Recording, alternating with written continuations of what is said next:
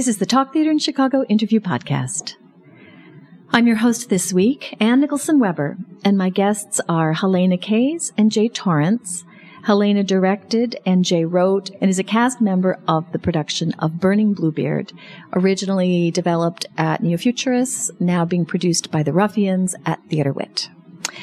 Um, and Jay, just to kick it off for people who haven't seen the show, can you give a very brief description of what this is? Sure. It's a it's a show that tells the story of the 1903 Iroquois Theater fire uh, through the lens of um, clown performers who returned to the stage to try to finish the show without the tragedy. Mm. Um, that occurred, which was a, a, a, terrible historical tragedy where the theater burned down, um, taking the lives of uh, 600 audience members. Mostly of them were women and children. Mm. Um, and so this was in Chicago. In Chicago, mm-hmm. right downtown, a brand new, beautiful theater was built. It's, uh, we we were the city was very proud of this new theater.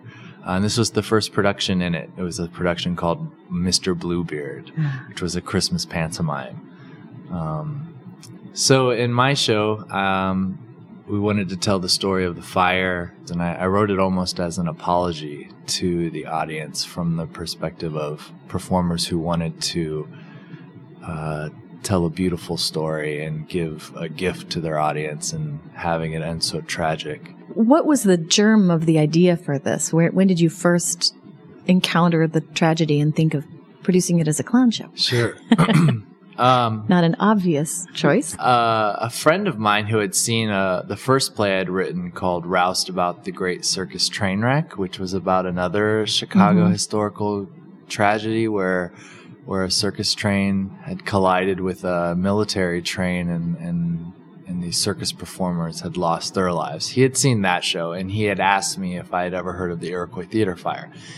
And I hadn't. Um, so I looked it up and uh, and then just was very curious about what the performers must have thought. Yeah. Because I'm a performer and a writer myself, so in my work, I, I, think I try to take on a tragedy, and I, I, don't know that I I wrestle with how do you make sense with tragedy, mm-hmm. like real tragedy, and wanting to create something that is hopeful. Wanted to create a clown show. Clowns, clowns, and clowns performance. They they have a real hopeful and a naive presence mm-hmm. to them, mm-hmm. and a mm-hmm. real innocence to them.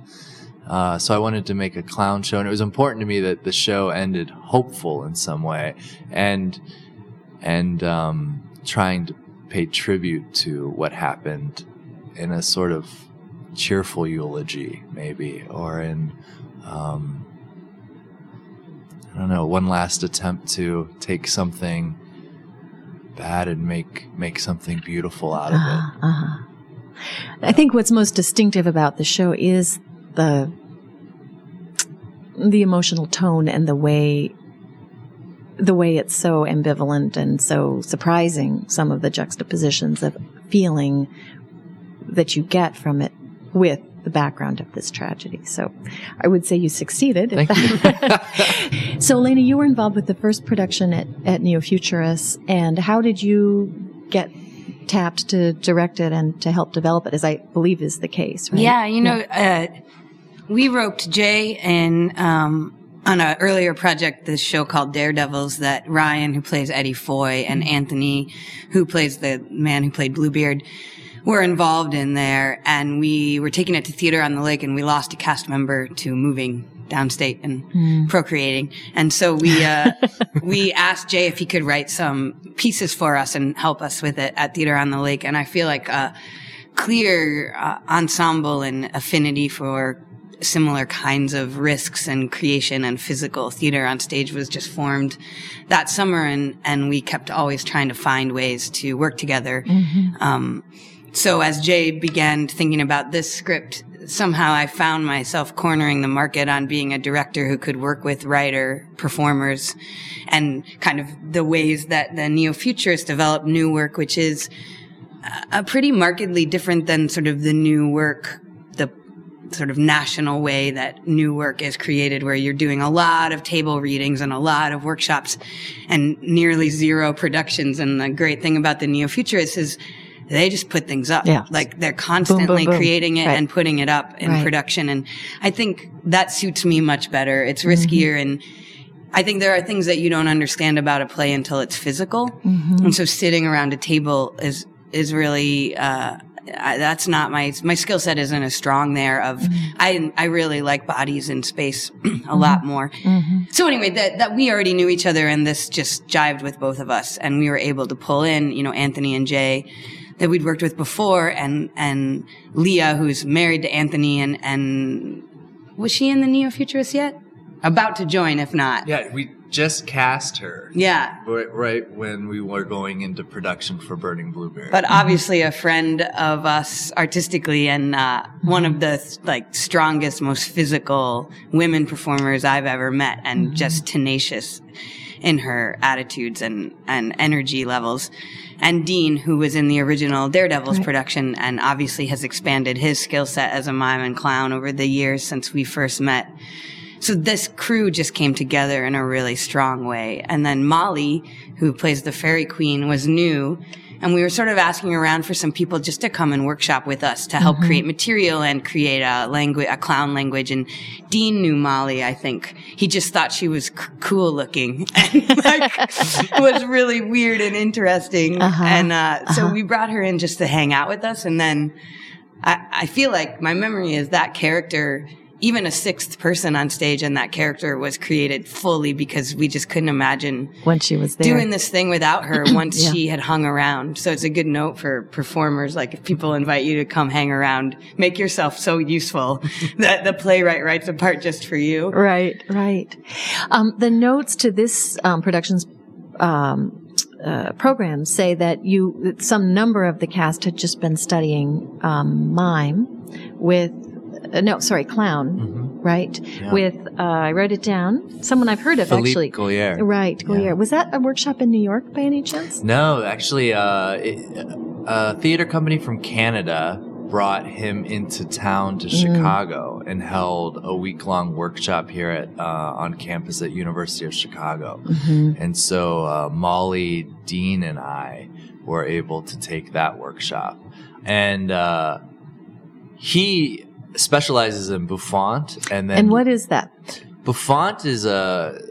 I'm probably not going to get this right, but it's a it's a specific type of clowning where where um, the clown is an outcast of society. Usually, they're physically deformed in some way, and then what happens is there's quite a bit of audience interaction, of course, in this type of clowning, but you end up like criticizing social ills or being able to comment on s- taboo subject matter because you're an outsider mm-hmm, clown? Mm-hmm. and in a ways you you charm or entice your audience into looking into a mirror of themselves. Mm-hmm. Uh, and then he also specializes in le jeu which is more red nose clowning. And that's more of the innocent clown um, who is who is hopeful and and and naive So that's more where you ended up, it yeah, seems to me. Right? We wanted, uh, we were really particularly interested in Bouffon clowning, like, but then as we were workshopping and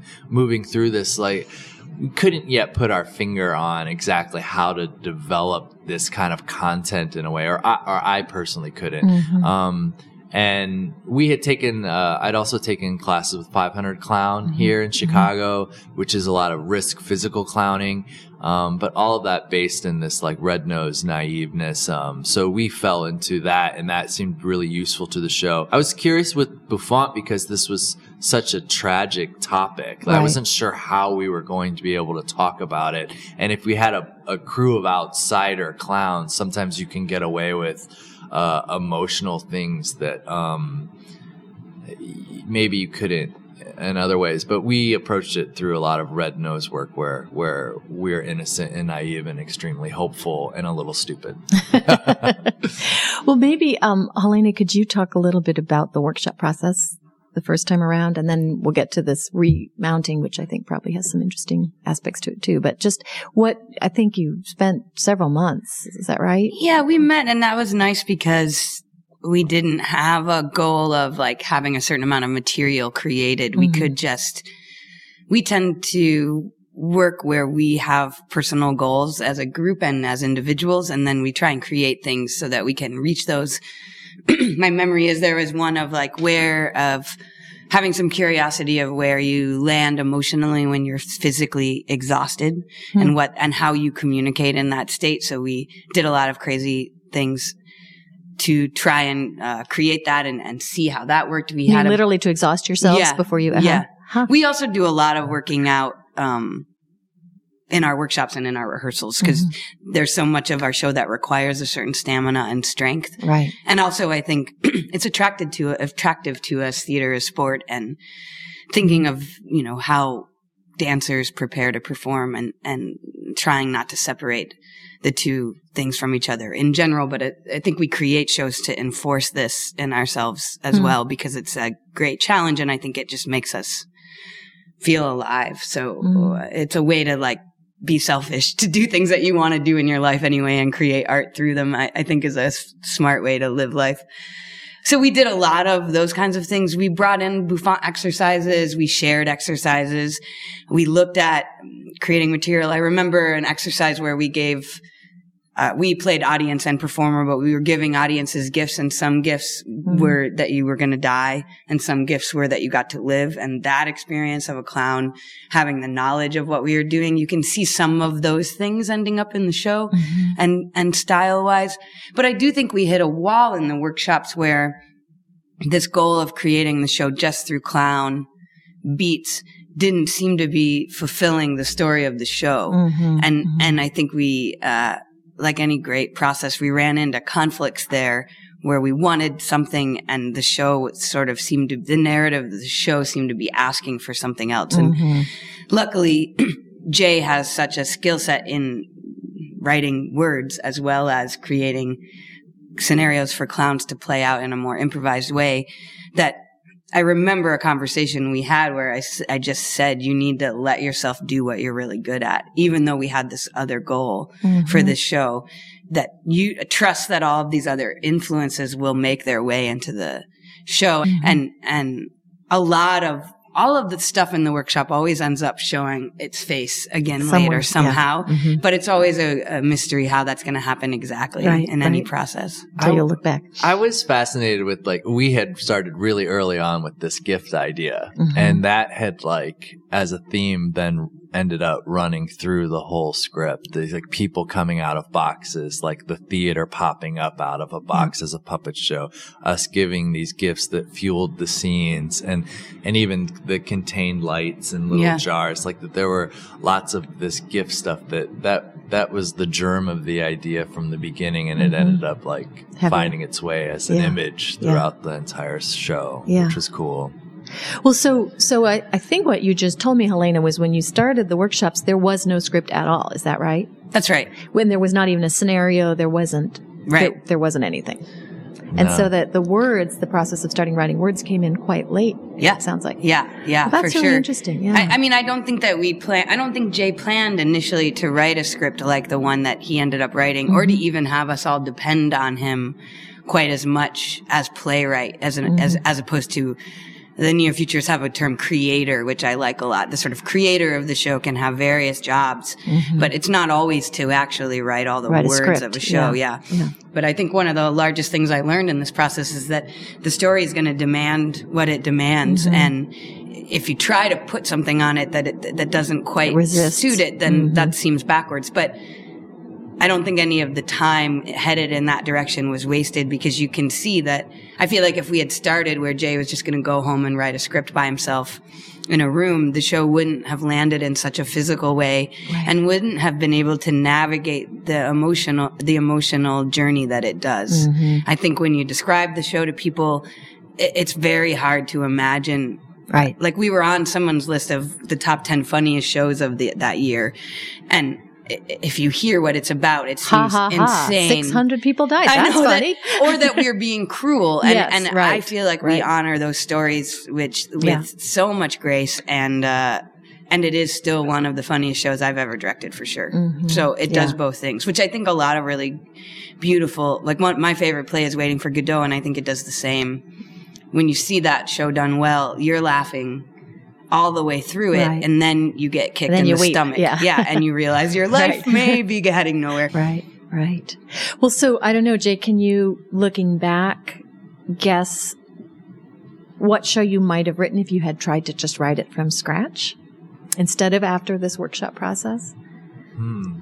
Or maybe a better way to ask it is, what are some of the things that came out of the workshop that when you went finally directed by Halena, go write a script, you knew you had to take with you? Or was it like that? I don't know. Um, I think for sure being in the workshop room and knowing these performers and getting to play with them, that that, that really assists and aids the writing. Like that I take that into the writing with me. That I I had a, a we flat out asked people like, "What are you an expert at?" And what do you love to do on stage? And what do you hate to do at this point on stage? What are you tired of? Uh huh. and and so I walked away kind of knowing some personalities and and having yeah having this history with with these performers that was helpful in Right. the writing and that I took that away So you're writing it on them in a way you certainly wouldn't have done without the workshop. You're writing it on these performers. You're, yeah yeah. mhm. yeah totally um and then other than that like I don't know writing is such a search anyway Mhm. um That's what- one of the most interesting things for me about you as a writer, if that's interesting to you, is how much music, how big a part music and like dance plays a part in your writing. Jay usually shows up with his, it, at his shows with a, a pretty clear soundtrack. Some things are written like with the timing of particular music, even monologues timed to the music. They're, they're really not Interesting. Yeah. most shows, you know, you hire a sound designer and they begin to Design score it or it, yeah. figure it out. Mm. This one, they are intertwined in ways and, and sound designers like Tutaj, who, Mike Tutaj, who's a genius in his own right, he's able to heighten those and, and clarify them. But the Yeah. bass sound really comes from Jay as part of the script. Yeah. And I feel like workshopping helps that as well. A lot of pieces are based really in the sound and the tone of the, the sort of magic of the piece is based in sound. And those sounds, both things with words and things without words, existed before, uh, a sound designer came into play. And so that's, I think that's a really interesting way that also lends us into dance theater as much as regular Yes. theater. Um, That because it's just part of the it, for you it's just part of the whole. And i and another thing that's interesting is there are physical manifestations of things that jay brings with him that he then can write into the script. You know that chair dance uh, that happens during the fire that came f- early in workshops and people offered we had all the cast members create an eight count and you know we started with just sort of moves of being in these chairs with fires and it was a whole process and even now when they run that dance pre-show every day because it's a really complicated order of moves um, when they run that in dance call, they they name them by the name of the actor who originally created Oh, the that's move. cool. So Yeah. they're like Anthony, Anthony, Anthony, Jay, Jay, Anthony. J- You know, like Uh-huh. they name whose moves they were, and that's a pretty great example of like a seed from Jay as the playwright moving into a ensemble created piece and then sort of handed back to Jay Uh-huh. to sort out and then handed over to me to sort of clean and edit. And Right. it's a process that when you name it like that, it seems very orderly, but it's only in retrospect that you can right. look back oh, and that's see what we did. right. yeah, that yeah. it worked. So, yeah. Right. Well, so what was your role in um, in workshop and in then, as you said, polishing? If you have essentially the playwright there, are they his workshops or are they Yeah, that's the a good directors? question. You know what's nice about this gang is on some levels it's nobody's and everyone's. Um, Mm-hmm. But I hate. Uh, I don't like when things are unstructured. So I think one thing that I bring to that group is that I want to know what it is that we're working towards and what we're Mm-hmm, doing, and and how that's going to aid the product that we're reaching for. Right, right. And I tend to keep a, an eye on sort of goals and time. So that was this process. It's really different on different plays. Uh-huh. But yeah, this was a more of like I was pushing us towards finding something that we can actually use in performance near the end there. So not just screwing around having fun. yeah. But also, or creating an atmosphere where we feel like we're just screwing around and having fun. But I, so only I carry the weight of uh-huh. like, making this sure better it's moving in the a direction. go somewhere. Yeah. Right. So, like, I remember lots of conversations that were just crucial to me in terms of Halena helping me decipher what was important in, in terms of focusing on it. Our conversations in that workshop and early rehearsal process where we were honing in on exactly how the script needs to be structured. And then I can run away and take an assignment pretty easily or uh, try to like wrestle it when it's when it's specific. Yeah. Yeah, structure on this play was really hard. I mean, it was almost dire. We were way late in the game mm-hmm. before we discovered it. And it was, you know, there's some choices that were made, especially near the end, that were structure wise, we still hadn't even had quite enough time yet to fully answer for Right. ourselves. And that's a reason that it's so great to revisit this now. Yes, yeah. Because I for kind of, because it went so well the first run and it felt so wonderful and successful. I think I had forgotten that we opened it under such fear, really, that it wasn't going to work at all. On the it was such a strange, Right. you know, it's such a strange play. We didn't know if people were going to go with us on the journey. Right. right. We were editing that last moment before we before the performers bust out of the theater. We were editing that last scene. Yeah, we nearly cut things that we it. now know we sh- definitely Shouldn't have. I'm have so. Mm-hmm. glad we didn't cut. Did you did you make any major changes to the script this time? We rewrote the the song about how to get out of the theater. Mm. Um, originally, that that song and scene um, tackled the neo futurarium space, Yes, where it was all about how do you get out of the neo futurarium, which was really wonderful It was so because funny. that place, uh, you know, it, people it heightened the idea that you were an audience in a place that like maybe is a little crazy for a theater space Right, right. we knew we couldn't, you know, take that song with us as we're at Theater Wit now. Um, so we we re- I rewrote. Uh, we talked a lot about ideas, and we came up with a new song uh, that um, addresses what went on in the Iroquois. So you did the historical research, and Mm-hmm. it's actually what was there. Yeah. Um, you you are mounting this under the name of the Ruffians. Is that a real company that's going to do other work, or was that really just for this remount? Or do yes, you know yet? it's a real company. I'm deciding now. You know, I think it's a little bit of both. Um, uh-huh.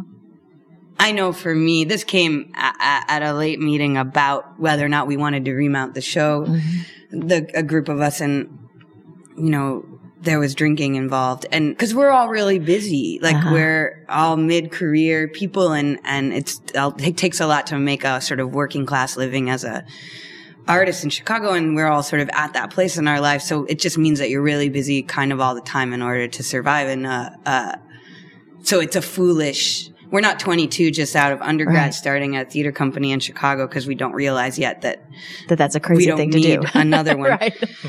I had said, you know, some dream of mine, and in 10 more years when I retire, I'm going to, uh, I think we should start our own company where we just make this kind of work that is mm. sometimes also not terrible. This show is really accessible to a lot of different kinds of people, but this kind of work isn't always accessible. It, Right. the, if you move farther into dance theater or into more experimental clown work, that audience is smaller. Mm. But this would be the kind of work we would make all the time mm-hmm. if if you could make a living doing that. And so mm. I, I think this company is actually the the name of a wish that someday maybe this is how you'll make your living all the time. And we're just waiting for one of us to step forward to say what the next Here's the next thing. Yeah, thing is going to be. And right. then I think we'll all jump on board.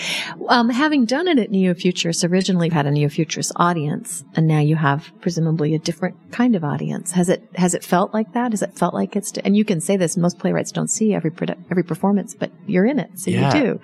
It it doesn't and that was it doesn't feel different Mm-hmm. and that was our hope our hope was to reach an audience taking it to a new space that maybe is a little bit more just even physically accessible to Yeah. people Yeah.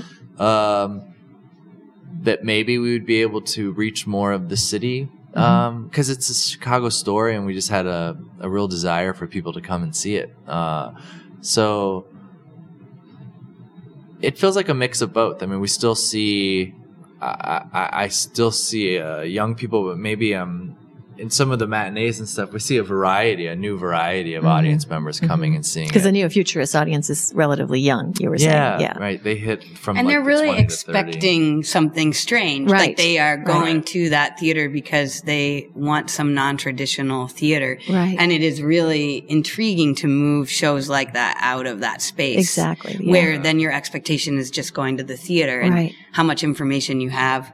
Like I, one of the previews I saw, there were two people who weren't hadn't informed themselves a lot about what they were seeing, and they did say on their way out, "That was so weird." Like they loved it, Yeah. But it was maybe the weirdest thing they, They saw, had ever and seen, I right. think for Jay and I, it's a pretty up, straightforward yeah, thing uh-huh. to us. Like on our scale, right, right. I've been judging the temperature of each performance by eyeballing the saints who are sitting in the audience. Uh-huh. Yeah, right. Uh-huh. Who just like uh, uh, uh, consistently uh, love the show, Uh-huh. um, but you also we come out of the gate really going, and Uh-huh. we're like silly and a little irreverent and very clownish, and and so like. And we interact right off the bat Right. with people. And so some nights, yeah, people are resistant and they feel like a different type of audience than what we would have Yes. at the Neo Futurarium. But, but they, they enter in. Like, Right. Right.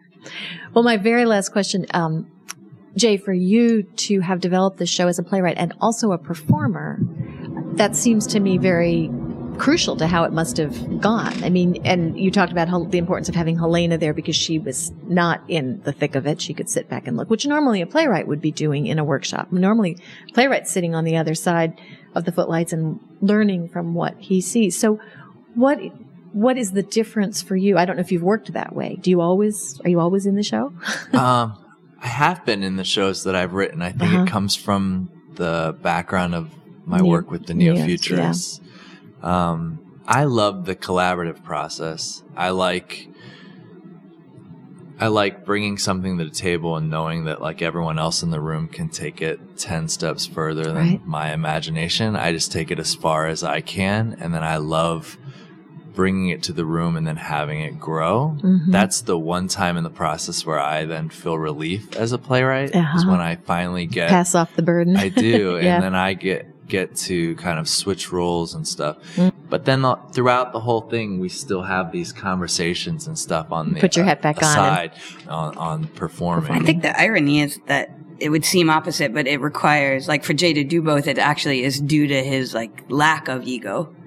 To be able to take notes on both realms, to be able to hand things off and entrust them, and then be able to hand notes back over in a generous way.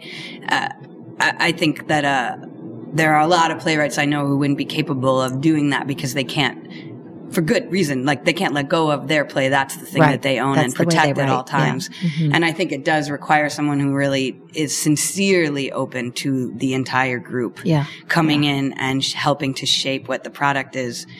And other, if you weren't able to do that, I don't think it would be good for you to be in the shows. And I often, the last show we worked on together too, I, I was, I sort of want Jay in it all the time because I like him as a performer so much. Yeah.